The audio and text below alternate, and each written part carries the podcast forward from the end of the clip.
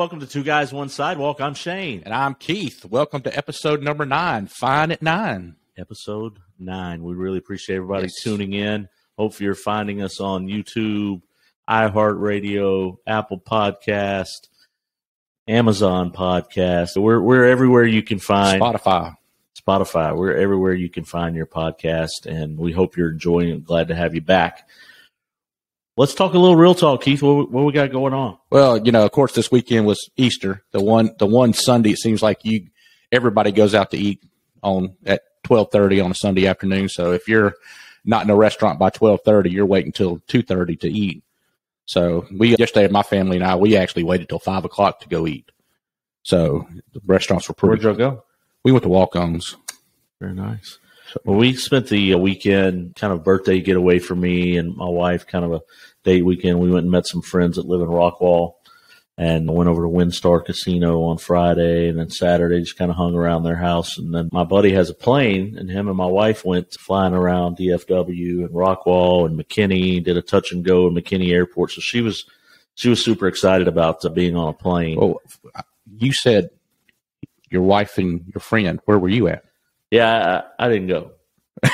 Why is that? I, I'm one of those guys that I'll get on a plane, preferably a jet plane. I'll get on a plane if I'm going from here to there. You know, I have to. But when they start talking about getting on a propeller plane and riding around and doing circles and loop-de-loops, I'm loop-de-loop at the house. Yeah, I can understand that. I, I, my son-in-law, he's he's in the process of getting his pilot's license right now, so I'm sure at some point they'll ask us to go up into – into the prop plane. And, you know, I'm kind of a big fellow, and there's not a lot of room in those planes. You got, I need a, some elbow room. Yeah. My, there. Like my buddy's plane's a four seater, which means I would take two of those. And yeah, I just, again, if I, if I had to go and say, hey, we're going to Las Vegas, we're going to New York, or we're going here on a destination, I, I could make myself do it. But if we're just going to go right around and see Dallas, Fort Worth from the air, do a touch and go. And I decided to let them handle that. I said, you know, part of my thought process there, I, I don't know, you know, when you go on a commercial airline, there's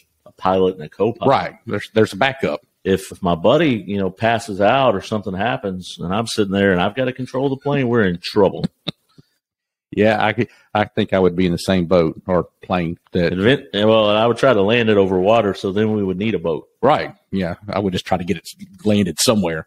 My luck, I landed upside down. I know, you know, every time I've ever played a flight simulator game, I've never landed the plane correctly. My wife was telling me that the, you know, it has joysticks to control it. Like she was expecting, I guess, like a, a steering wheel. She said, no, he was controlling it with joysticks. And oh, I'm really? Like, it doesn't have the. Yeah, I would have thought it had a steering pedals, wheel. I think she said steering wheel also. But she had a great time. She had a lot of pictures. She did a video of them taking off, and, and so I'm glad she had fun. Well, that's but good. I'm glad I she had did fun. Too. I was actually my, my goal was to watch the Masters on Saturday, so yeah. I was propped up. Of course, it got rained out, ready to go, and then about five minutes before it was kicked off, I saw where it was suspended, so I didn't get to watch the right. Masters on Saturday. And then yesterday, being Easter, we had a lot of family stuff with my mother-in-law and, and aunts and uncles, so I, I didn't get to see any of the Masters, but I heard that really? Rahm, Rahm won. Rahm won. Yes, he was. At one point, he was down four to Brooks Koepka.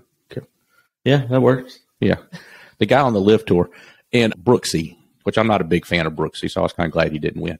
But he was down, and then Rahm kind of made that comeback, and I think there was an eight-shot difference between them to end the third round and start of, in the end of the fourth round. So they had to play, I think, twelve holes of the third round, and then eighteen yesterday morning. In that time period, it ended up being an eight eight stroke swing for Rahm to win. Like I said, well, I was, our, I, our local guy Sam Burns had a great Thursday and Friday. Yes, and then had a tough Saturday, brutal brutal Saturday. And I guess early morning to Sunday morning he had it, but round four he came back and ended up finishing in twenty-ninth. So he yeah. he turned it back around. But there for most of the, the tournament he was in the top ten.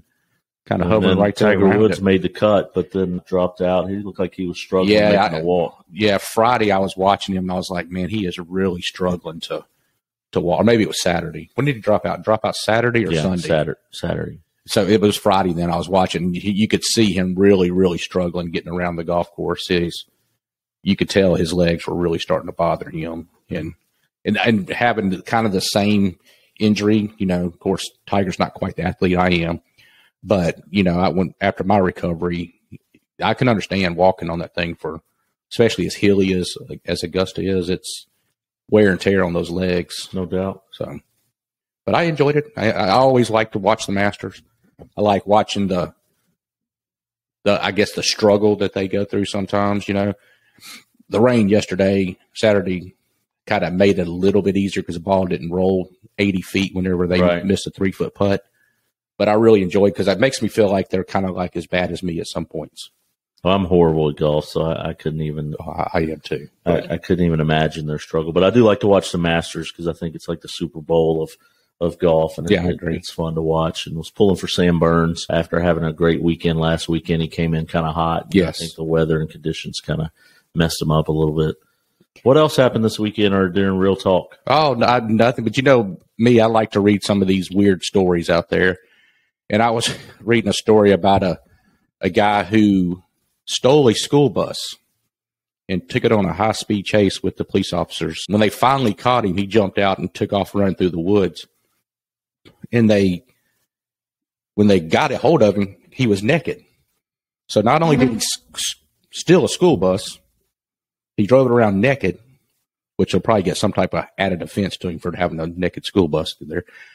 But when they got back to the school bus, he had a dead deer in the back seat that he was taking home to cook. So, you know, here he is. If he hit the deer driving the school bus? I know it, it did, never did say if he did or not. I don't know if he just saw it on the side of the road. He said, hey, there's a deer. Let's pick it up and eat it, you know, have a naked barbecue or something. But I don't know. I just thought that was a really weird story because, I mean, who, who amongst us has not ever stole a school bus naked and picked up a deer along the way? I mean, yeah, I I've never was, thought about it, but got plenty of room to put plenty of deer back there. Yeah.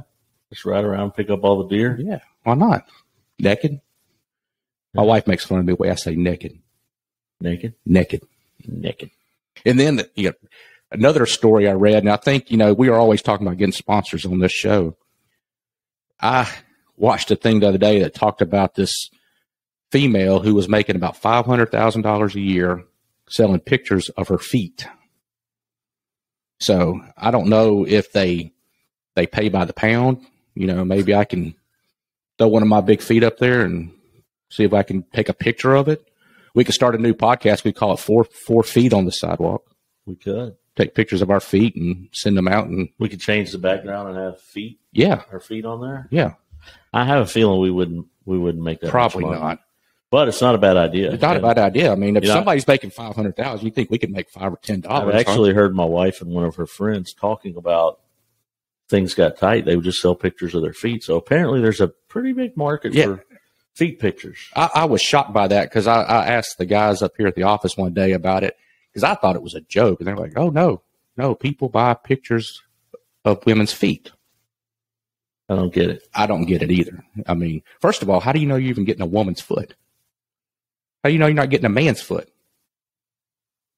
Do they, I, I mean. Or if they identify it as a. Right. It could be identified as a, some other foot. Yeah. Be Bigfoot's foot. I don't know. Do you get more for Bigfoot's foot? I don't know. It's probably a little more hairy, so I don't know. Right. I, well, you know what? Obviously, there's probably somebody out there who's into hairy feet on top of that, too. If you're buying pictures of feet on the internet, I'm sure you'll buy a hairy one every now and then. You know, it's it's it's wild. And I think we also saw a story this week about a nineteen-year-old in Tennessee that was uh, for having sex with German Shepherds. With dogs. German Shepherds, yes. I saw saw that. I thought, when I first saw this story, of course, I thought it was a man. Because when you hear about somebody having sex with an animal naturally, especially like Tennessee or Mississippi, where it's from, you think it's a man. But then it came out to be a nineteen-year-old girl, and I was like, wow, you know, that's... strange. It's crazy. And and it wasn't like just one time. She had they found videos on the computer of multiple times. Wow. Yeah. So she was probably the fan favorite at the, at the dog pound. Well, I'm hoping she got out of jail in time to make it to Easter services because it sounds like she needs a little yeah. bit of Jesus. You know, you're right about that.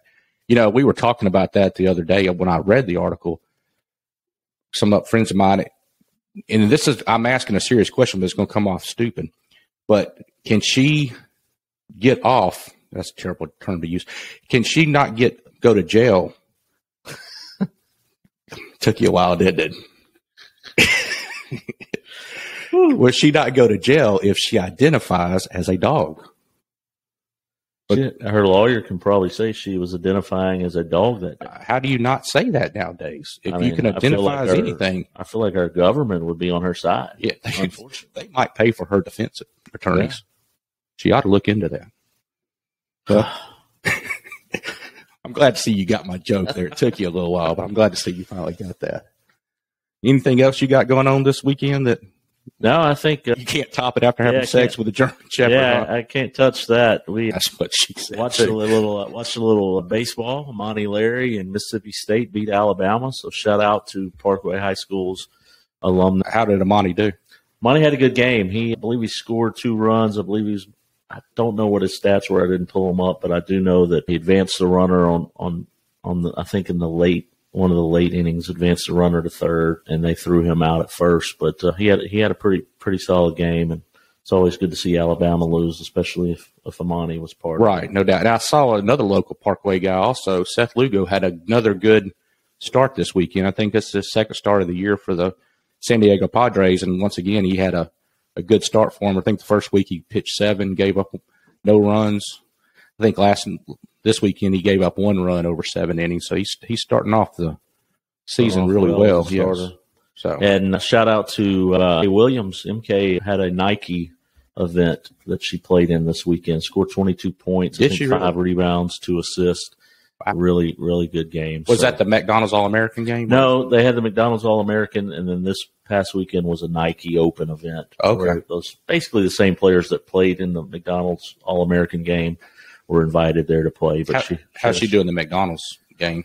Do you, I think she had fifteen points in the McDonald's All-American game. There was a little, wasn't a whole lot of passing going on from from the, a lot of the people in that McDonald's All-American game. A lot of egos on that team, oh, if I had to no guess. Doubt. But she still played great. And then I think in this game, this Nike game, she went six of eight from three-pointers. So she had eighteen points from, from the three-point line. Wow. So. I, I was watching TikTok the other day, and it was – somebody talking about the the young lady from Louis, the feisty one. Right. You know, she, she entered the transfer por- portal, and they were trying to dis- talk about where she was going to go. And they this woman was speculating she was going to go to L S U.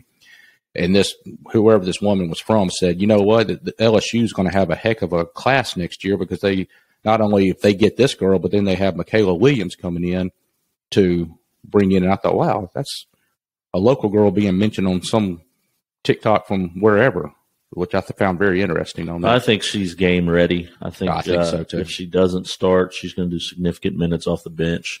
Yeah, so it'll be fun to continue to watch her play through the summer, and then when she gets to L S U. And I've already I've already been put on the waiting list to get my season tickets to girls basketball. So hopefully we'll do a show from. Did you get on the waiting there. list for us to have our own this show? I have not yet, but uh, I'm sure we can we can pull that off and make that happen as well. Maybe before she goes off to school. Yeah, get her on here. All right. Well, that sounds like oh, a yeah. pretty good wrap up for. Yeah, I think that wraps us up for the Real Talk segment.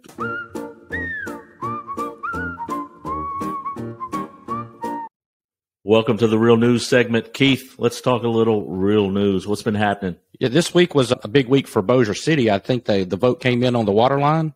It did, five to two, and the city of Bossier will be running a water line from Hope Street down to somewhere around the Red River Marina, underneath the river. They'll bore the river and supply water to the port.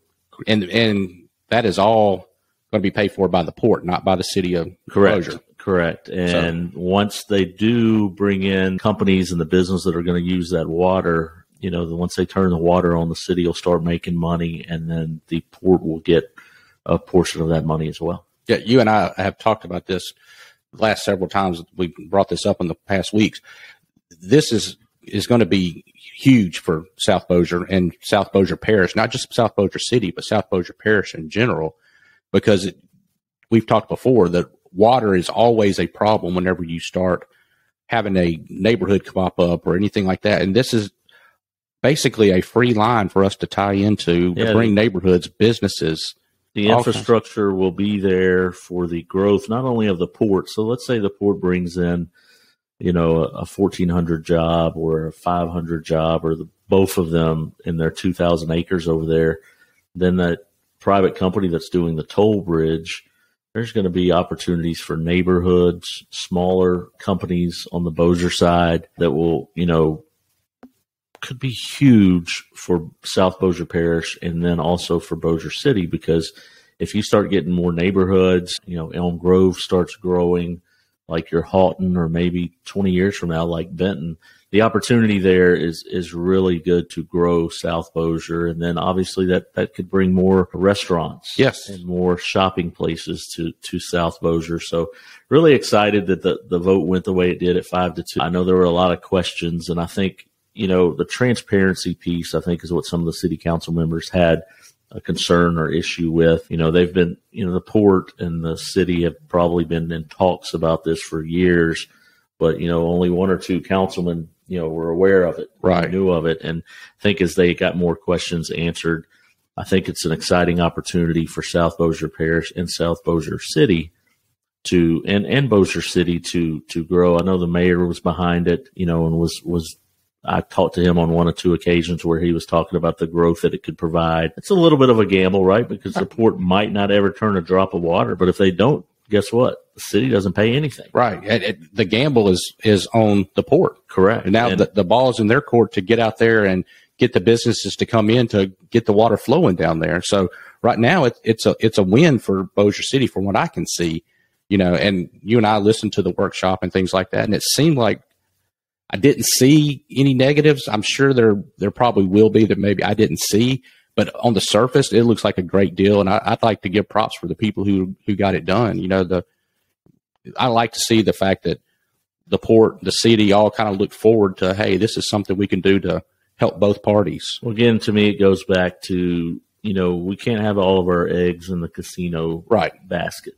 And here we are going to, you know, a way to bring more industry to, to our parish and to Caddo Parish and to Shreveport and Bossier. I think we'll look at this ten years from now and, and believe that this was a great move on Bossier City's part. The port has brought in billions of dollars of, of industry, and they're wanting to continue. I've, I've heard, you know, one of the businesses might be a, a battery, a solar, ba- solar powered battery plant. Yeah. And how, uh, with the way things are being pushed by the administration, current administration, how could that not be a win right now?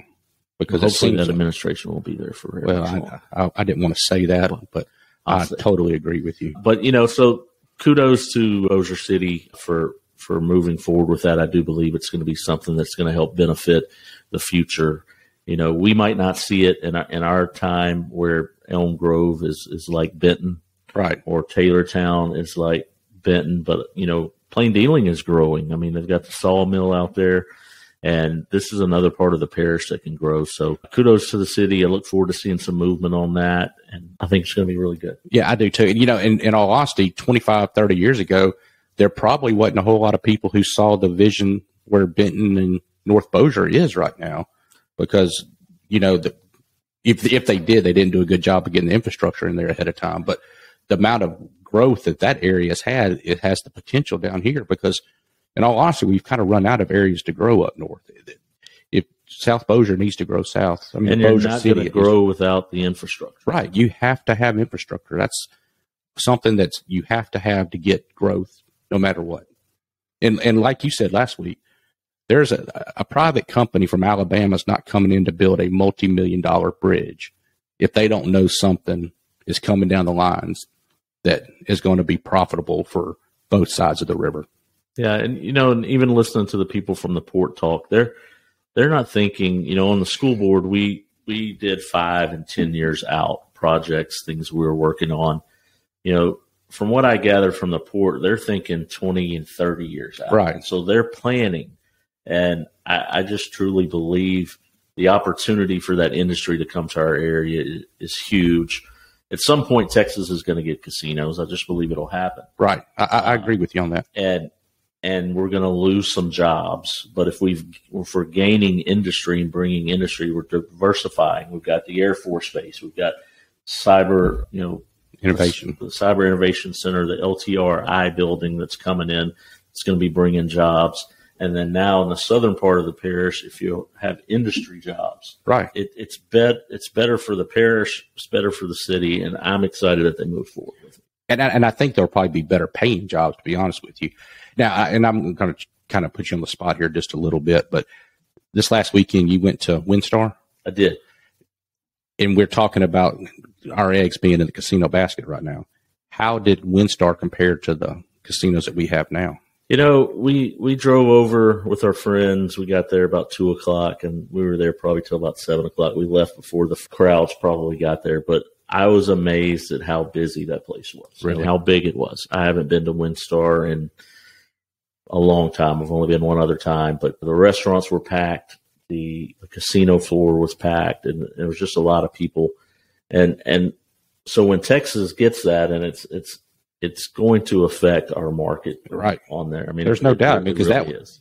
That one pretty much, I, I hate to say killed our market, but it cut our oh, market yeah. way down when WinStar opened up. No doubt, and it and it's continuing to to to eat into that market. I mean, we were in Rockwall where our friends were, and an hour and a half drive there versus driving three and a half hours. Right. You know, prior to that being there, people from the Dallas area were traveling here. Right. It was a it was a steady shuttle up. You know, people. You had Horseshoe doing, you know, thirty-two million dollars a month in revenue. Horseshoe, don't quote me on this number, is probably about twelve million now.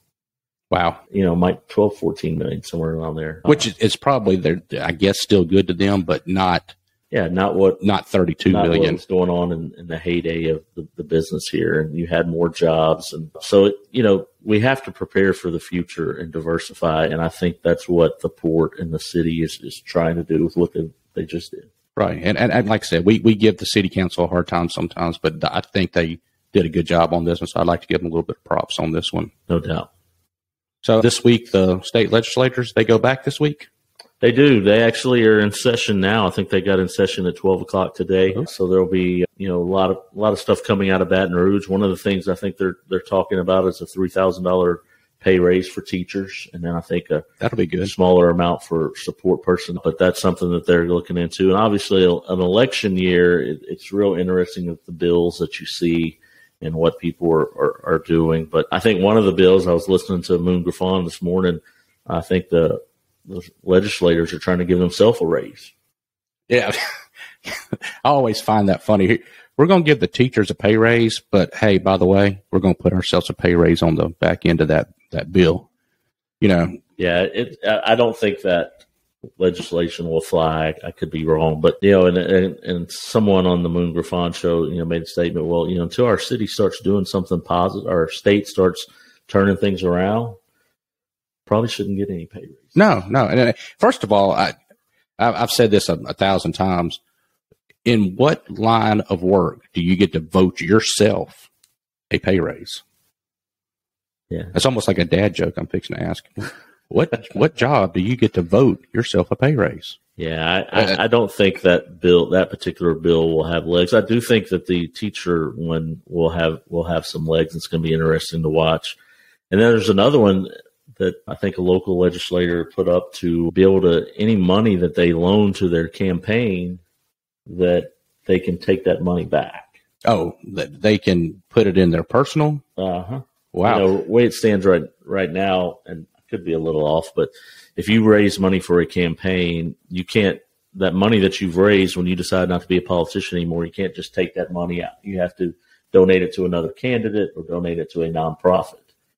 There's a bill that, and I haven't read the bill, I don't know all about it, but it's saying if you loaned money to an to your campaign fund and then you raised money after that and you didn't spend it, that you could get that money back. I'm not sure I, I'm a fan of that. Yeah, because I, it's amazing how you're going to find that they loaned them their campaign a million dollars, you know. But correct me if I'm wrong. Was that, were you allowed before to keep the money and then it went away and now it's, they're trying well, to. Well, I think you could, and I, and I didn't do enough research, so I don't want to speak. I think if you loaned yourself money in that cycle, you could, you could take, pay yourself back. Okay. But if you, if you loaned yourself money in an, an election from ten years ago and you didn't take it back in that cycle, I, I could be off there. Okay. But the, the, the new bill is, you know, supposed to be where you can basically pay yourself back any money that you loan to your campaign. Either way, you know as well as I do, it's set up for corruption. It's yeah, I, I don't. I think it needs to remain where you put that money into another candidate or to a to a nonprofit. Yeah, I agree, because what what keeps someone from running for an election just to give themselves a ten thousand dollar pay raise a year? Yeah, you know so, that, and I think that's what citizens get so frustrated with politicians about. Politicians is is about me, me, me, me. What can I do for myself before I help the person down the road? And and I think as citizens, most people are tired of being the redheaded stepchild when it comes to everything else. We get taxed to death. We get, you know, rising costs, rising fuel, rising everything, but they never seem to hurt themselves ever. I've never seen them give themselves a pay cut. I've never seen them, you know, not pay themselves when the government was shut down. So it's amazing how more people are not furious with politicians these days. Well, and you also, you hear the, you know, I think their the legislators get sixteen thousand eight hundred dollars. That's what they tell people that their pay is. But then they get one hundred sixty-one dollars a day for every day that they're in session.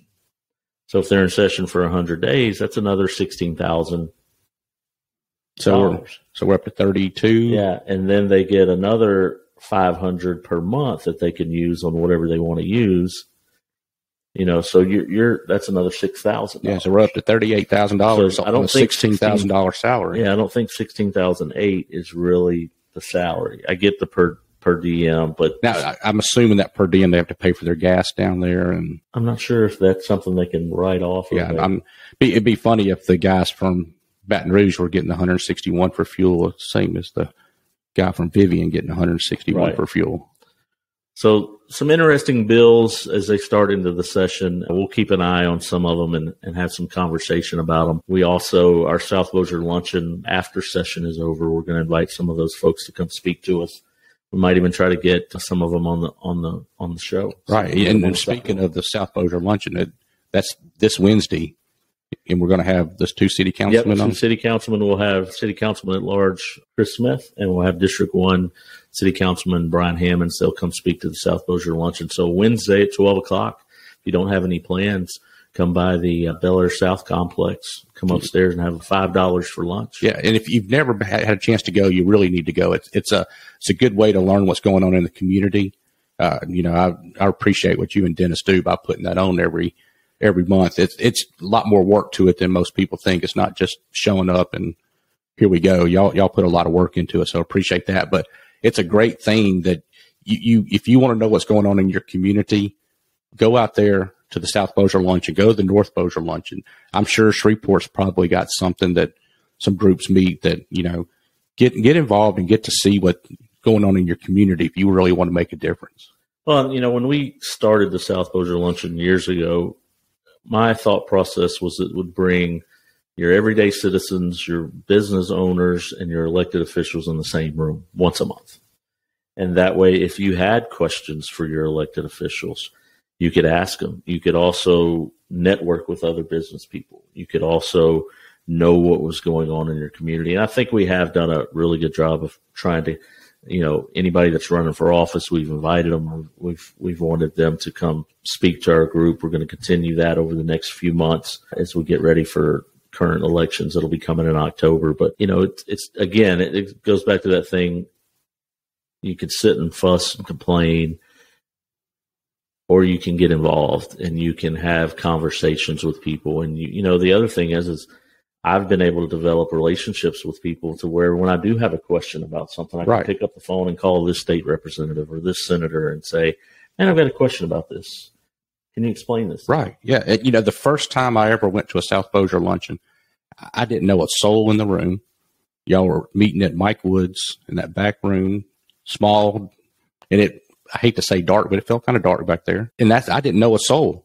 And, and, but that was my way of finding out what was going on in the community. You know, I'd heard people talk about it and I was like, I'm just going to go.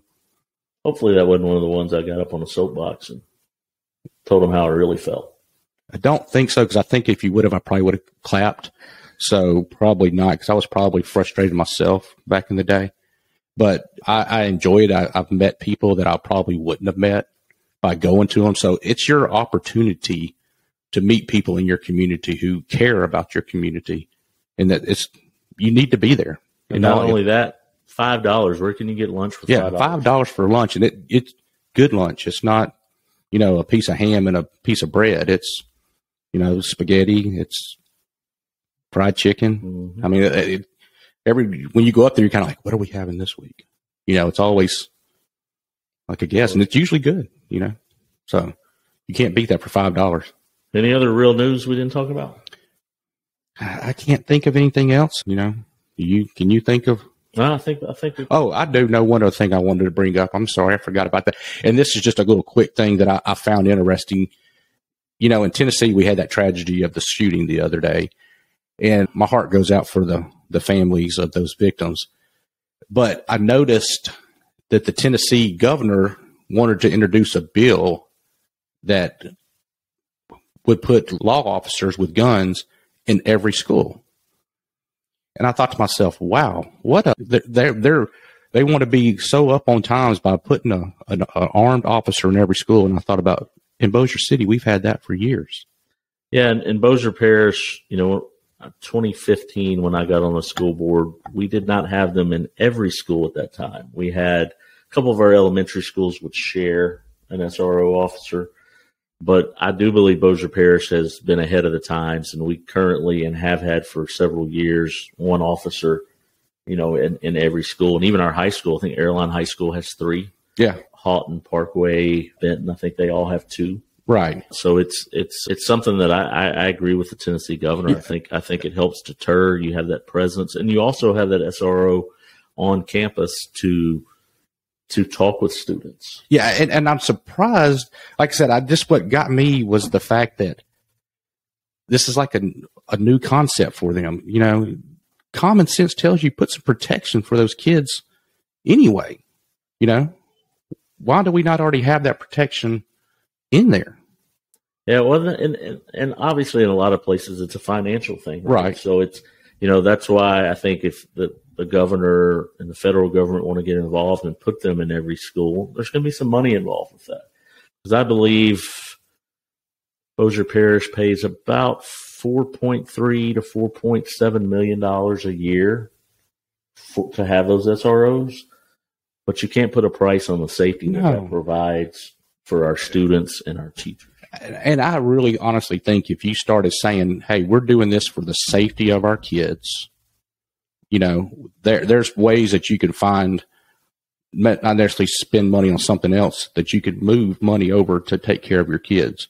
And, and not to mention, there's probably plenty of volunteers out there who'd say, hey, I can go through a course. I can watch the front door for a time period, you know. Yeah, and I, you know, you, you just can't put a price on the safety of these students in these schools. And, and with more and more, you know, crazy things happening in the, in the United States, I think it's a no-brainer to make sure that we're we're doing everything yeah. we can. I, I actually called a couple of the school board members this week, found out about some safety and security film that can be put on windows and doors on glass that somebody could walk up with a, an A R fifteen and shoot it. And it, and it doesn't, kind of like how penetrate how that person did it when they shot through the right the glass and, windows. You know, so I started having conversations about that after seeing how they broke that window. Right. I mean, that was that I think, you know, that's something that, that Bossier Parish needs to look into as well. We have a lot of schools that have a lot of glass. Yes. Glass doors. Yeah. There's no doubt. Uh, there's so on top of the S R Os, those type of things need to be looked into. And there's grant money out there that can help with some of those safety concerns, but it is, it is, I just don't think you can be safe enough to make sure you're providing. A no, safe I agree. You know, and it seems like a lot of the, The newer schools are built with those glass doors. I don't know if it's aesthetic, you know, I don't know, cheaper. I, I wouldn't think they were be cheaper. It probably looks better than putting a big heavy metal door on there. Cause you know, you know, as well as I do, there's still a lot of people in the community that want to make sure the high school looks a certain way, that they say, I don't want my kid going into school in a prison, you know, but then they also complain whenever they're not as safe as they should be. Right. So. so that'll be interesting to watch and kind of keep an eye on as well as, as far as what, what's going to happen across the United States for the safety of, of some of the schools. Yeah. But other than that, that's all I've got on the on news. So I think. Good deal. Well, thank y'all for joining us for the Real News segment.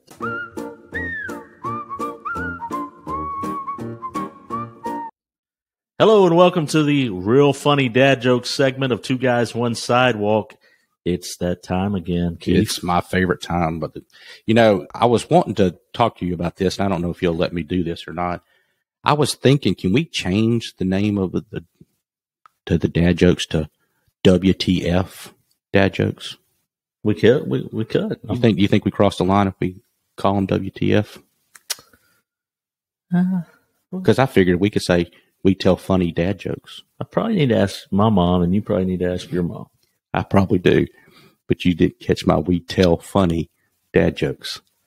I did not catch that. We tell funny W T F yes. dad jokes. We tell funny dad I, jokes. We might get away with that. Might get away with it.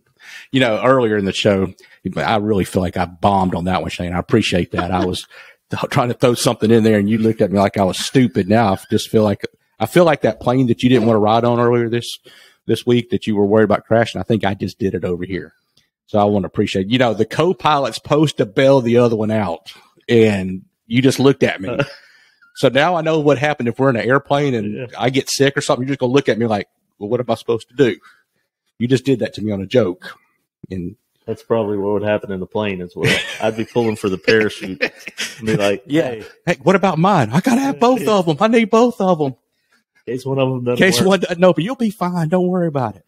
No, but speaking of airplanes, I did. Uh, Denise and I were on a flight one day, and we were flying, and the the pilot came on the air, and he said, "Folks, I got some good news, and I got some bad news." I was like, "Great!" And he said, "The bad news is both of our engines are on, are on fire." I thought to myself, "What the heck could be the good news?" He said, "The good news is it's free hot wings for everybody."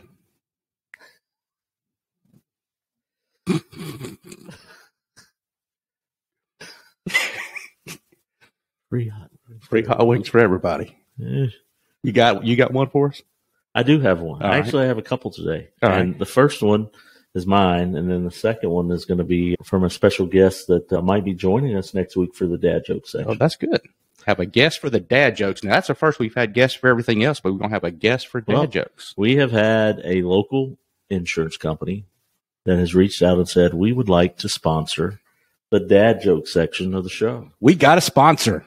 Our first. We got a high five on that. We got a sponsor. And so next week, they'll, we'll have them come in and talk a little bit about their business and, and tell us a few dad jokes. But that's right. Pretty, so, pretty excited about that. Just think how excited we got over one sponsor. If we have two or three, we might do a dance or something. Well, and look, if you want to sponsor another segment of the show, give me a call. We'd, we'd love to help promote your local business. Yes, and, very much uh, so. As well as promote the future of Two Guys, One Sidewalk. That's right. And see us get excited. Exactly. I have a question for you. Okay. Why didn't the vampire attack Taylor Swift? I don't know, but you're probably going to get us in trouble with all the Swifties. She had bad blood. You're right about that. It's like every one of her songs is about bad blood, isn't it? Seems like it. Can you imagine dating her? Because she would write a song about you afterwards. And I, you know, I picked the Taylor Swift thing just because it's so popular right now. Yeah, her concerts have been real popular. I mean, twenty million dollars, you could have a seat at her show. I, two of my daughters went yeah. last weekend. I'm, I'm forty million dollars in debt now. No doubt. So um, I'll have to work the rest of my life to pay for their tickets. I'm kidding. They actually pay for their own tickets. So, but yeah, they they enjoyed it. Um, I've got one. I have a friend of mine, Joe. He's been on the Dolly Parton diet. Oh, yeah? How does he look? Joe? He looks Jolene, Jolene, Jolene, Jolene. So, Joe's been lean. He has been lean. He's been lean. Maybe I should try that diet. No, you look good. Yeah. Shane Lean, Shane Lean, Shane Lean. What's the loneliest place in Louisiana? Oh. Shreveport. Bayou. Self. You ever been to the Bayou Self?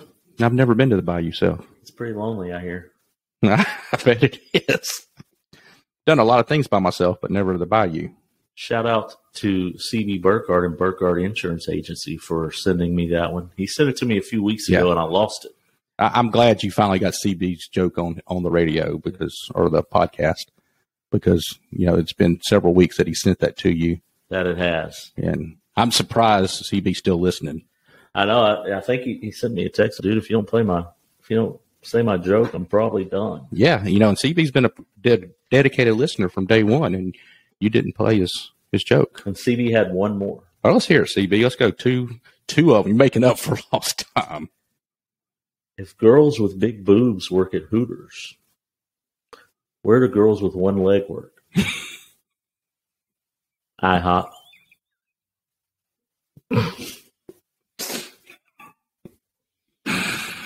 Hmm.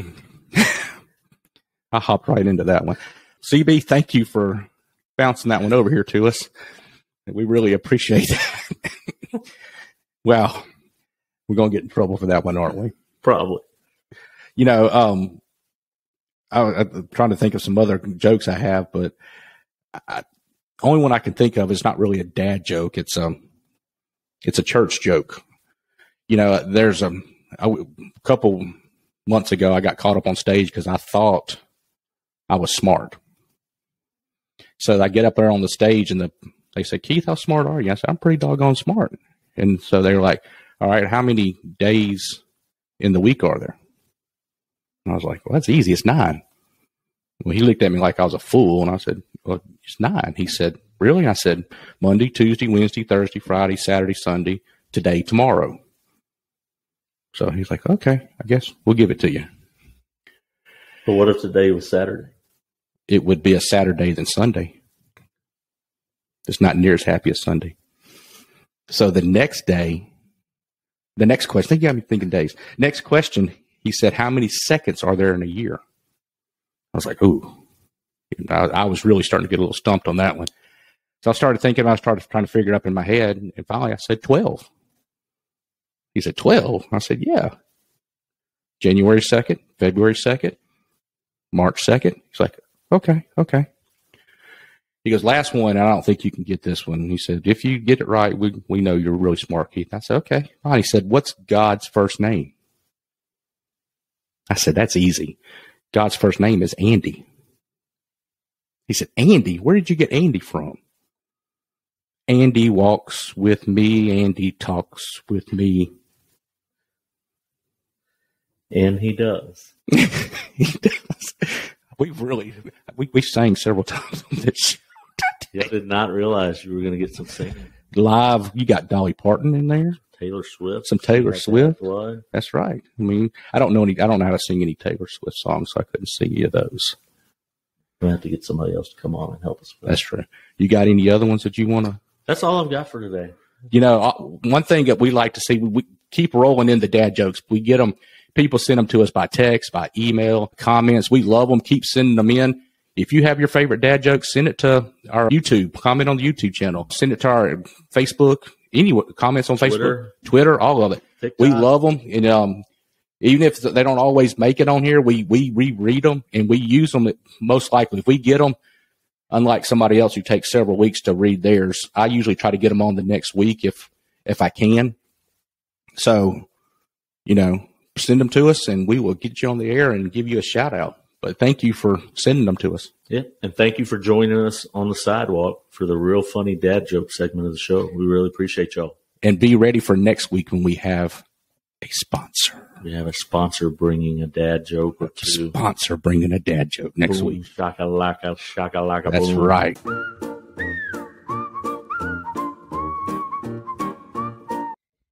Welcome to the really cool segment of Two Guys, One Sidewalk. We're excited to have a special guest with us today on the sidewalk, Eric Newman, District nine, Bossier Parish School Board member, and someone that I was able to serve with for seven years on the school board. Eric, thank you for joining us today, man. Yeah, appreciate it, Shane. Keith, thanks for having me here. It's, it's exciting to be here, and I wanted to see what you guys had going on here, and it's great. I love it. Do you like the sidewalk? I do. I love the sidewalk. I love the First sidewalk. Time you've used the sidewalk no, I don't, uh, no, I've been on the sidewalk once. I think I was, you know, picking up trash or something like that, you know, but, uh, but no, first time on the sidewalk here with you guys. So right. Thanks for having me. Well, thanks for being here, man. And what we want to do is just learn a little bit about Eric Newman from your time growing up. One of the things the Real Cool segment does is just, you know, talk about how much people that came from our area and have done great things and just how much they've enjoyed living in our area. So we'll just let you tell a little bit about growing up and where you went to school and, and what brought you to where you are today serving District nine in Bossier Parish? Sure, sure. So born and raised in Haughton, so don't hold that against me, but I was born and raised in Haughton, graduated from Haughton a few years ago. I'll leave it at that.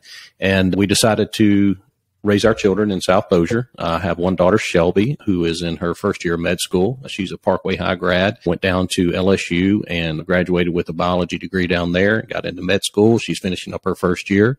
Barrett, our son, who's a senior, is uh, going off to play college football at Liberty. And uh, he's been all football team for f- all four years there at Parkway. And then my wife is actually a high school teacher at Bossier High School. She teaches business and human anatomy there. She was a chemo nurse for several years and then changed over and wanted to do something kind of on the other end of the spectrum there. But, you know, I came to the school board to make change. You know, I think we had those conversations um, twenty thirteen, twenty fourteen, where it's one of those, if you, if you're going to complain, either do something about it or shut up. And that's how I was raised. My mother, retired school teacher. My father is a, was a sheriff's deputy when he passed away. My sister is a school teacher getting ready to retire. And then, like I said, my wife is now. And you, I came from a family of servants that said, hey, what can I do to make the community better? And that's how I was raised. And that's how my wife and I have raised our kids is, you know, hey, give back to the people that give to you and do what you can to make things better. And if you want to complain about it, do something to make it better or just go somewhere else. And that's who we are. And that's who I am.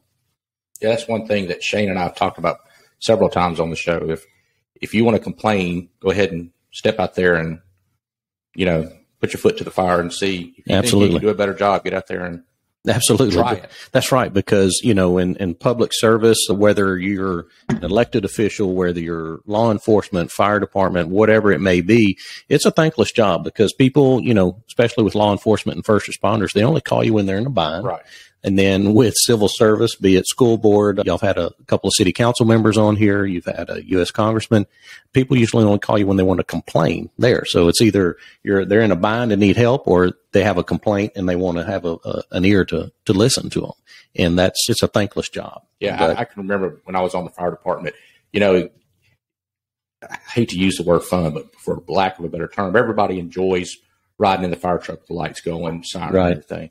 But then you have to stop and think about it. If they're calling you, it's the worst time in their life. Sure. They're not calling you because they want a parade coming to their driveway. Right. That's it's, right. It's the worst time of their life. Absolutely. Absolutely. So it's hard to have fun when you think of it in that context that, right. you know, but yeah, it is a thankless job. Yeah. And there's things that are fun about it. You know, when you have, you know, y'all talked about the Defenders of Liberty Air Show, you know, you talked about the Mardi Gras parades that have the fire trucks and things like that. So, you know, there's good things about it. You know, being on the school board, I get to see the kids that uh, there's one kid that was just recognized last week for a national merit. So that's a very, very high achieving academic type person.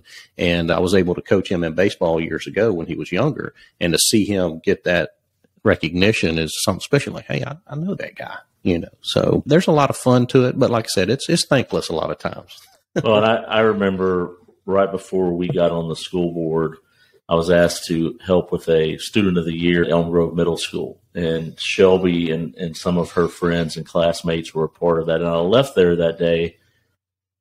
And that might be the day that I probably officially said, okay, I'm I'm, I'm going to give back to the community and get on the school board, because the kids that, that I interviewed that day and the things that they were doing were phenomenal. And the news only picks up the thing if somebody brings a gun to school or if this happens. But seeing those kids that were at Elm Grove that year that were, I think it was seventh grade student of the year, might have been eighth grade, and, and how awesome they were. I was like, I, I want to help be a part of making sure that we provide the best things we can for these teachers and for these students. So I, I remember that vividly, sitting across the table from Shelby and listening to her talk about growing up. And, and then it was just one student after another. And I was like, we have some impressive students. In, That's, in there are a ton. And you look at Bossier Parish, you know, we're one of the, if not the fastest growing parishes and school districts in the state. There's so many students. I mean, you talk about almost twenty-four thousand students, and there's so many great students, both academics, both on the academic side and the, and the skilled trade side. You know, we have BIPSTL out there teaching everything from welding to H V A C to everything, you know, for those kids that don't want to go down that college path, that want to learn a trade and start making really good money and make the world go round. I mean, I don't know about you, but I got to pay for a plumber to come inspect some backflow thing that just says I have a sprinkler, so I got to pay a plumber. But, uh, you know, so that guy's going to make a lot of money to come out for thirty minutes to do something at my house. But then you also have to have the, the academics, you know, your doctors, your lawyers, the other side of the spectrum that makes the world go round. So, and we have a ton of those kids in our parish. That's one of the great things about, you know, my time on the school board, because, again, you you know every one of those students at Airline, at Haughton, at Benton, at Plain Dealing, at Bossier, that are, you know, on their way to do phenomenal things. And, and you remember those names and you check back up on them, just like, you know, Shelby, she's, you know, in her first year of, of, of med school. There was no doubt in my mind when I interviewed her for Student of the Year that she was going to do something like that. Sure. And just seeing those students is really one of the cool, I guess, because it is a thankless job and you get those phone calls where people want to fuss about things and, and, and you want to conversate with them. But, you know, the, the good stories are the, not just athletics, but academic success sure. that we get to celebrate. My favorite part was going to elementary school and handing out at Sun City the pencils to the, you know, the A B honor roll or right. whoever brought up their grades. I mean, that was just seeing those kids and their parents' excitement. That was the fun part about it. The rest of the stuff, making the policy and debating and arguing about libraries that cost seven hundred thousand dollars, you know, that wasn't near, it was fun, but it wasn't near as fun as that other yeah, stuff. Yeah. And we, you know, we all, there were three of us that got on the board back then because we had had, like I referenced, those conversations where we wanted to make some change, make things better. Not that they were bad, but when you have outside looking in, you kind of have some different ideas. I think our our background in corporate America was was useful in coming in and, and making a lot of changes. The things that we've done, we inherited a two hundred ten million dollars bond construction project. That's a large capital outlay for a district our size, but we knew we needed schools. We knew we needed elementary schools. We knew we needed a new high school in the north. Buildings needed to be repaired. Temporary buildings. We didn't need a new middle school in Benton? No, we didn't do it. We did a brand new high school, contrary. But, you know, uh, you had temporary buildings that I think you and another board member were in when you were in elementary school. Keith, we don't want to know how long ago that was. Right. But, you know, that was finally replaced. And things like that, you come in and you make things better budget-wise, you make things better facility-wise, policy-wise, and we've really made great strides in the board, you know, since coming on in January of twenty fifteen. Uh, you know, you've gone on to, to, to better things, so to speak, yet the board is still there. We've got some young young people that are in there now. I say younger, but we still have those that have been been around the sun a few more times. So they give us a lot of insight as far as the way things were back then. We apply to the way things are now, and we come to an agreement that's best for the students. And that's my approach has always been, and I think I'm pretty blunt when it says, hey, I'm going to do whatever's best for the kids first, and then employees second, and then everybody else is going to come in third, because that's my priority is taking care of the kids. And then I have to take care of the employees because they take care of the kids. And then everybody else just has to trust that we're making the best decisions with the information we have at hand. Sure. And I think one of the, the things that, you know, people talk about transparency. And, you know, when we got on the board, one of the things we did was move the meetings from the little thirty person room in Benton. I don't, it wasn't very much bigger than this uh, one. to, to the to the B I C, you know, where when people did get awards and things were being talked about, there's more room for people to come. But then to top it off with that, we went live on YouTube. Yeah, that's right. That's right. And, you know, I, I that's probably, I mean, there's a lot of things that, that we did and that y'all are continuing to do that were that were awesome things. But, you know, allowing people to sit at home and watch those meetings because they might not can make the six o'clock meeting, to see their children get awards, to see the business that we're handling sure. and be informed. So, you know, I do feel, and maybe I'm patting ourselves on the back here, but, you know, during those seven years and, and you continuing, you know, there's been a lot of things that we've done to bring our school system even further along with oh, transparency.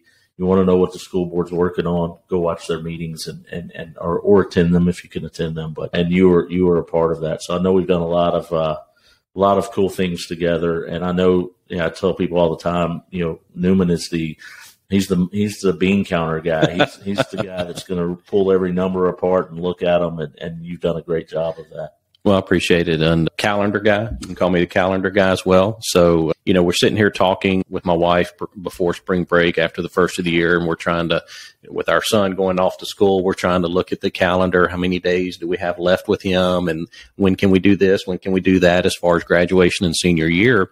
And looked at the calendar, and we're like, wow, kids get out on a Monday, teachers on a Tuesday. And it's like, I don't know about you. I don't. My kid probably wouldn't want to go back on a Monday after a weekend break. I, yeah, most of the kids probably would not show back up right. unless they had a final. Right, for the last day of school. So was got involved with the central office staff. Jason Rowland, assistant superintendent's a great guy. Got with uh, Mitch Downey, our superintendent. He's a good guy. And Doctor Nicole Bourgeois, South Bossier alumni, and she's over. She's assistant superintendent, kind of over academics. Got those three together and said, "Hey, what can we do here?" You know. Doctor Bourgeois with the academic side, are we going to have any loss in learning or anything like that? She was able to handle that. Jason Rowland, he was able to say, hey, calendar-wise, we can make this work. Mitch, kind of his oversight, kind of as the C E O, so to speak, and that's how the school board works, by the way. Little tangent here, but the school board is twelve elected officials, and people want to know, well, how does all that work? You got to do this, that, and the other. Well, we don't hire and fire but one person, and that's the superintendent.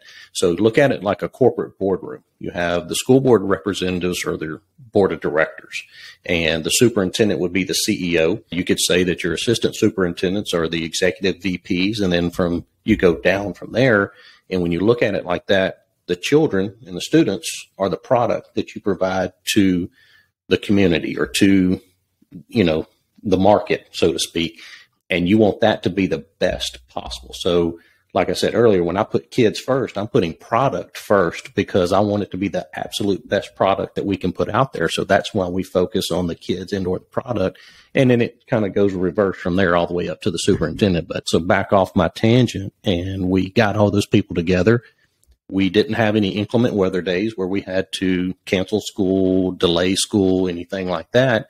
And come to find out, we were able to adjust the calendar back. We just had the official vote last Thursday. So now students get out on Thursday, the eighteenth. Teachers get out on Friday, the nineteenth. And nobody has to come back after that weekend except for our ten, eleven, and twelve-month people that continue to work the school system even when children aren't there. So pretty exciting there well, to the give everybody an extra that. two days. Yeah, absolutely. Obviously love that as well. They can kind of get started with their summer plans a little bit early, and you give them plenty of notice with y'all right. making the vote last last week. So that's pretty awesome. Now, it, it didn't change the day the seniors get out. They still get that's out. Right. That's right. Seniors still get out. If I'm not mistaken, last day at Parkway for the senior walk is Monday, May the eighth. And then Bossier Parish graduations start on Friday, May the twelfth, and go to Saturday, May the thirteenth. Majority of them are going to be at the Brookshire's Grocery oh, Arena. They're going back to the They are. They are. I believe Plain Dealing is having theirs in their little spot. And then I think Airline decided to do theirs at the football stadium separately on Saturday night or Friday night, if I'm not mistaken. Don't know the exact details on that, but I do know that Parkway, Haughton, Benton, and Bossier High School will be at the Bossier Grocery Arena. It's just a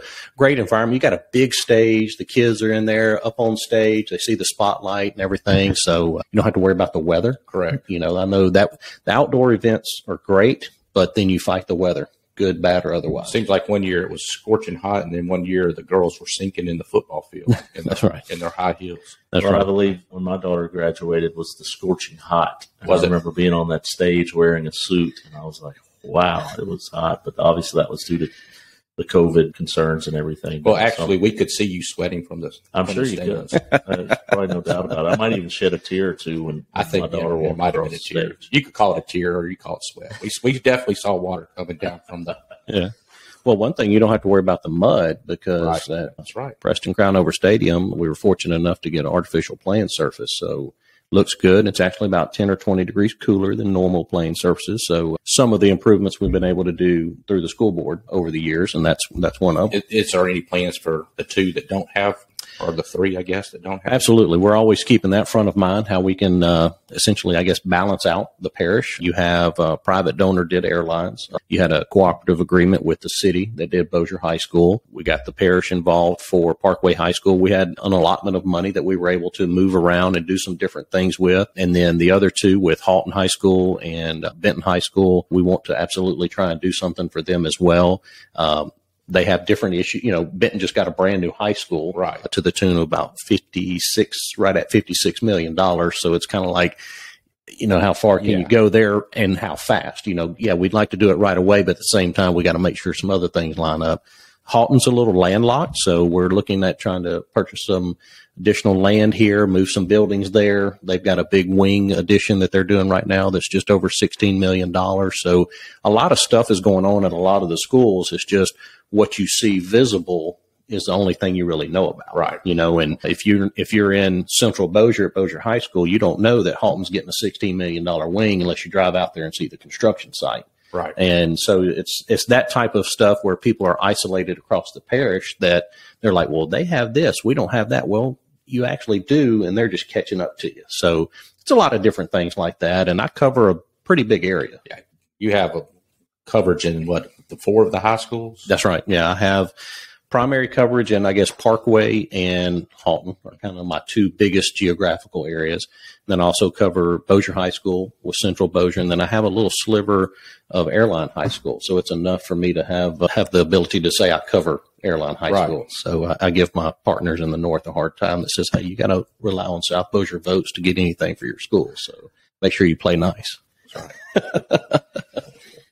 well, t- let's talk a little bit about uh, Binu. He's one of my favorite. Uh, I've been watching Barrett since y'all were coaching him. I think first time I watched him play football, maybe he was seven or eight.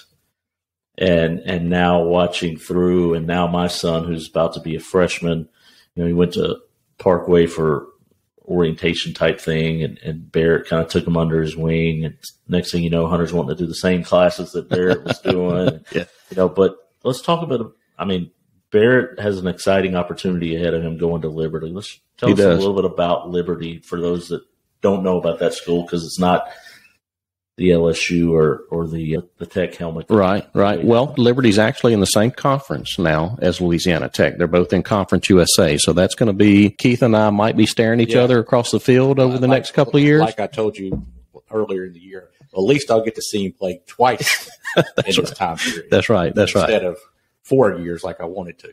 Right, right. And and we would have loved that as well, but the way things worked out, Liberty is where he chose, and it's about sixteen hours down the road. So it's like he said, you can't the same twice, you're going to have to drive down to Ruston, but the rest of the time you're going to have to take that sixteen hour drive out to Lynchburg, Virginia. And it's beautiful out there. I just absolutely almost wants to, you feel like you're back in time again, back into the nineties where everything is just, It's it's slowed down. It's there's not the hustle and bustle of the major metro. You know, it's just everything's nice and clean. And Liberty University is just top notch. Their facilities are unparalleled. I honestly, within Conference U S A, he visited several schools in Conference U S A.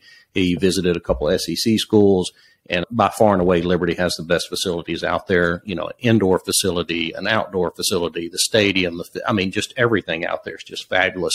They uh, originally, he was talking with Coach Hugh Freeze and his staff. They went on to Auburn, but Liberty was able to bring in the the next best thing, or in my opinion, a better option in Jamie Chapman. Got him from Coastal Carolina, and we were out there just a couple of weeks ago, and Barrett got to go in for pregame meetings and watch the scrimmage and things like that. The staff is just unreal out there, and high expectations, and I think they're going to be met. That's that's a good thing. Sorry, Keith. I, oh, I, I, no, I know you're no, you're a Bulldog guy. You know, I love Louisiana Tech, but I truly believe Liberty's going to dominate Conference U S A yeah. in probably all sports. Yeah. They're, like you said, they're top notch. I, I will not be surprised if they're not a Power Five school. In, sure, I would, in, I would agree with that. Future. And that is, I, from what we've been told, that's kind of like the five to ten year plan is getting to a P five conference as soon as possible, and they have the personnel there to do that and the money. That's they, right. That's they, right. They, they spend the money like an S E C school. They do. They yeah. do, and they're they're a nonprofit or however you want to classify them. So any money that they make off of tuition and and things like that, they put it back into the school. The academic, they have an on-site medical school. They have an on-site on-site law school.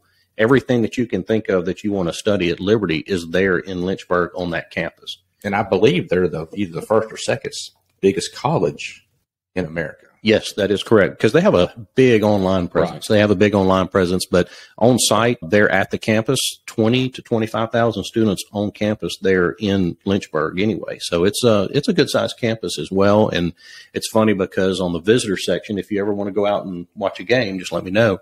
On the visitor section, the entire bottom row of the bowl or bottom section is the student section, and it pretty much sells out and fills up every home game. They have the entire row or section behind the visiting team is the students, and they they have a group called the Jokers. So if you ever get on Twitter, go look for the Liberty Jokers. It's funny to follow them. They're they're good uh, good uh, rabble rousers, cheerleaders, whatever you want to call them. They paint themselves up and they go to all the games. Well, some good news about that. Shane and I were talking about earlier in the show how much he likes to fly in these small airplanes. So I think we're going to take one of those prop propeller planes up there to watch a game one weekend. Shane, are you do some thought, some thoughting on that? Some uh, thoughting. My, we went over to Fort Worth this weekend. Eric and my buddy owns a, a plane, a four seater, and Sam and he they went off flying, did touch and goes. I sat at the house and was like, "Yeah, y'all go ahead, I'm good." However, I would get in that four seater to go to go to watch Barrett play. So uh, yeah, that that might not be such a bad idea. I don't know if I don't know if you and I and two other people could ride in a plane together. Though. Well, he started talking about weight. Yeah, the three of us fit in it. Yeah, weight, it like, could, like can we take this on the road? If you start telling me the plane weight, there's a problem. Yeah, I, I don't want to hear. I don't want to hear about weight.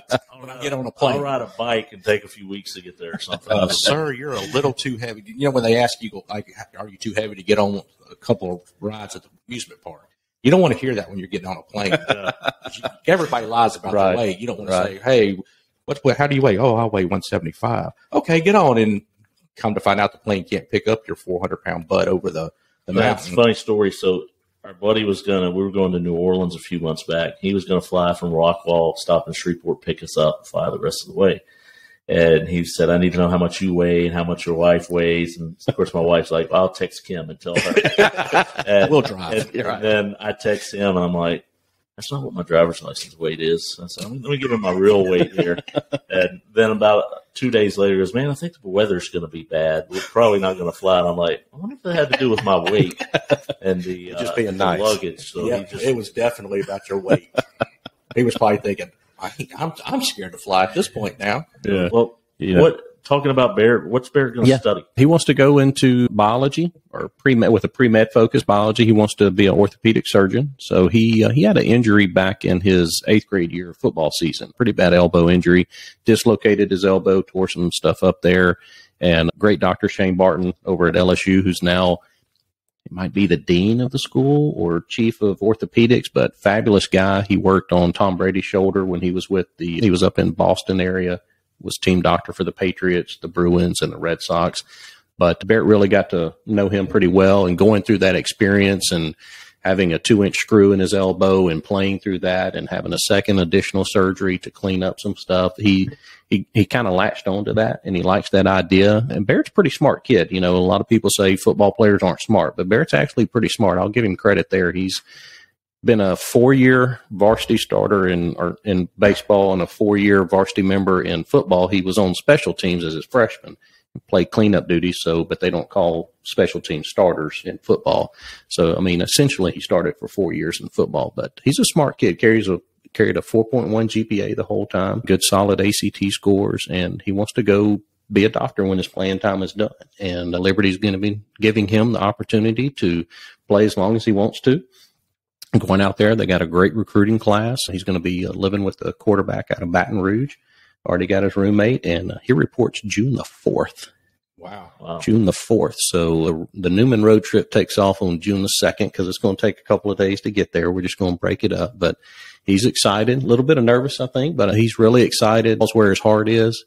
He's a heck of a baseball player, but when you ask him if it comes down to it, he's going to tell you football's where his heart is. And but enjoyed watching him play and just being able to be part of that over the years. You talked about when he was seven or eight, we I guess we technically started playing flag football when he was around four or five, and then I transitioned over to tackle and up through the years. So as a, as a dad, being able to be on the sideline, you know, coach him up, then turn him over to the school coaches, it's it's been a blessing just to be able to be part of their lives like that. And, you know, so we're we're fortunate with both of our children, you know, and Shelby's living with us. We didn't want her to worry about a place to live and keeping up with her own place during med school. I mean, that in itself is is something to deal with, and she's she's doing great over there. She really is. You know, last week we had the girls' basket, a couple of girls' basketball team members on, and we talked to them about how it was fun watching them grow from freshmen sure. to seniors. With Barrett's class, we watched them since elementary school. You you hear you you hear about them coming, you hear about them coming, and, and you see these kids running around the Parkway Stadium, which you know that's kind of like a rite of passage after. Probably about fourth grade, you get to go hang out in the little corner with your friends or play football underneath, and you see them grow up, and all next thing you know, here he is, a senior, fixing to head off to play football yeah. at Liberty. Yeah. It's just, it's amazing to watch because, like I said, you, especially being in South Bossier, you see a lot of the kids grow up over sure. the years, and you everybody knows everybody, so you hear about everybody's kids and things like that. It's it's been fun to watch. Yeah, well, and I look forward to the opportunity. Just like I think I said earlier, you know, this weekend I was.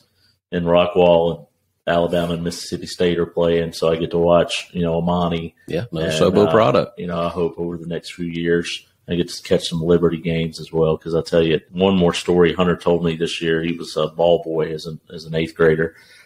And one day he came and said, Dad, Barrett hits people hard. He just hits them hard. But he's such a nice guy. I said, well, you, on, on the field, you can, you can be the tough guy. That's right. And then off the field, yeah. you know, you don't have to be. And, and so he's been, I think, a mentor for probably not only my son, but for others. So that's I, great to hear. I'll be Thank rooting you. for him. Anything I could do, Barrett, you just let me know. I know he did. He messaged me one day. I think I made a joke somewhere about three one eight real estate N I L deals. And he messaged me. He goes, three one eight real estate really doing N I L? We're not big enough to do N I L yet, Barrett, but maybe one day we'll be able to help. Two guys, one sidewalk might do yeah, a little N I L deal. Yeah. We might be able to make that happen. But yeah. excited to watch him, and, and really appreciate you coming on the show. Absolutely. Well, thanks for having me. This was a blast. Talking about being here. We do have one final thing that well, Keith asked everybody. Can I, can I tell one more Barrett story? You can. You know, I, I've been a Barrett fan since, again, freshman year. And, you know, when I was doing stats with football, I can't remember if it was freshman year or sophomore year. He got in against Bird, and they were running that wing tee. Mm-hmm. And, they were, and it pretty much, you and I talked about it, it was kind of eating his lunch that yeah. day.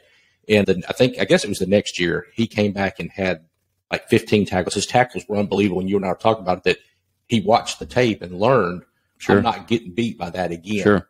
Because, yeah. you know, and you, I remember you coming and telling me, hey, he he made sure that yeah, and they, not going to happen. They moved him, they moved him around a little bit also, you know, so it goes from one position and he's trying to make the reads there, and then they go a different way, and then they move him to another position. And it's almost like that that junior year, that second year, they – found out where he was and we're trying to run away, and he's having to pursue. And then the senior year, he, he had a great game. I mean, he, in three official years, I guess, as a starter, he had over three hundred and something tackles, three hundred thirty, three hundred forty something tackles, you know, quarterfinal campaign in, in their junior year where they lost to Acadiana, and one hundred forty something tackles that year, one hundred thirty, one hundred twenty, one hundred thirty this past year. Usually when I was trying to figure out who was making a tackle, I always could figure number eight was coming up off the bottom of the pile sure. at some point, that his number was going to be in there, because you know as well as I do, it's hard to actually see who makes those tackles sometimes, it is. especially up in the press box.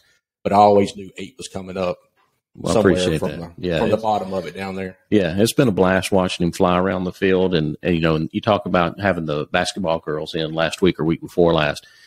This twenty twenty-three class at Parkway, I mean, think about the yeah. athletes that oh, yeah. have come through there. There's some other ones that aren't necessarily an official athlete, you know, that cheer. And then we have some academic kids that are just out of this world. So it's, it's great to see those type of people being produced by the South Bossier community and Parkway High School, and see them go out into the world and, and make a difference. Yeah. Oh, and a lot of those we want to try to bring on. So you'll, you'll have to tell Barrett at some point we might conference him in from, from Liberty sure. and let him tell us about yeah, his absolutely. first couple months there, because I, I would love to bring Brandon Harris on. Oh, absolutely. University of Texas, you know, Terrace Marshall. I know he's been on, on Sobo Live, so he uh, got a relationship with his family. But to to to let the people here hear about how sure. well our student athletes are doing at the next level, and then when they're, you know, into their job and their career. Right.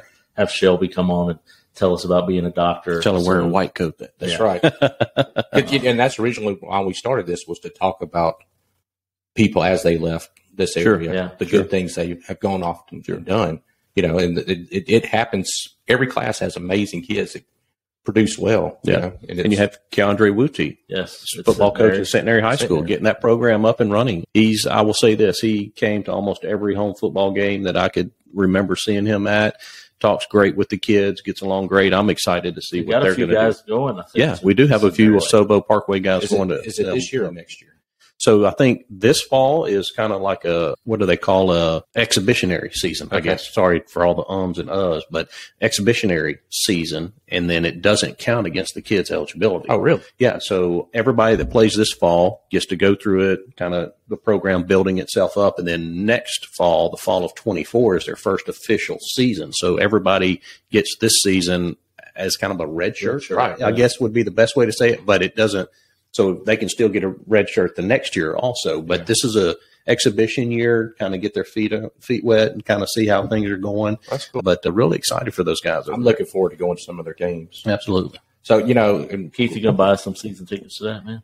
Uh, sh- I can sure. Go with you. Sure. Where are you going to sit when Liberty comes to town next year? Uh, I'm going to sit in my seats. But I, I, I'll, I'll cheer for Barrett and – that'll probably be. Will most, you wear? Will you most, wear a Liberty shirt for him? If he gives me a Liberty jersey or something like that, I'll I'll wear it. Okay, all right, we got that. We got that. On. I'll wear, I'm not. I'm not ashamed to wear a Liberty awesome. jersey because I mean, I, you know, like I, I wanted to have a fan so bad to pull for Tech, and you know, we thought he was there. And, yeah.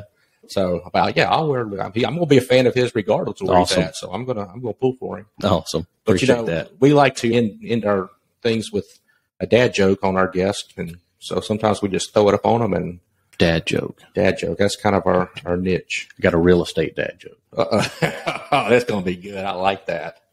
What does a house wear? I have no idea. A dress. that's, that's good. Good job. That's very good. I like that. Simple. Yeah. Very simple. You know, that's the best part about dad jokes. They're simple. Yes. Good stuff. Well, thank you all for joining us today on the sidewalk as we spoke with District nine, Bossier Parish School Board Representative Eric Newman, and he's been great for our community. I want to thank you not only for serving with me, but serving for our community. It's not easy. It's not all sunshine and rainbows, uh, but I do appreciate you and appreciate yeah. you joining us today. And thank you again for joining us today for the real cool story segment of Two Guys, One Sidewalk.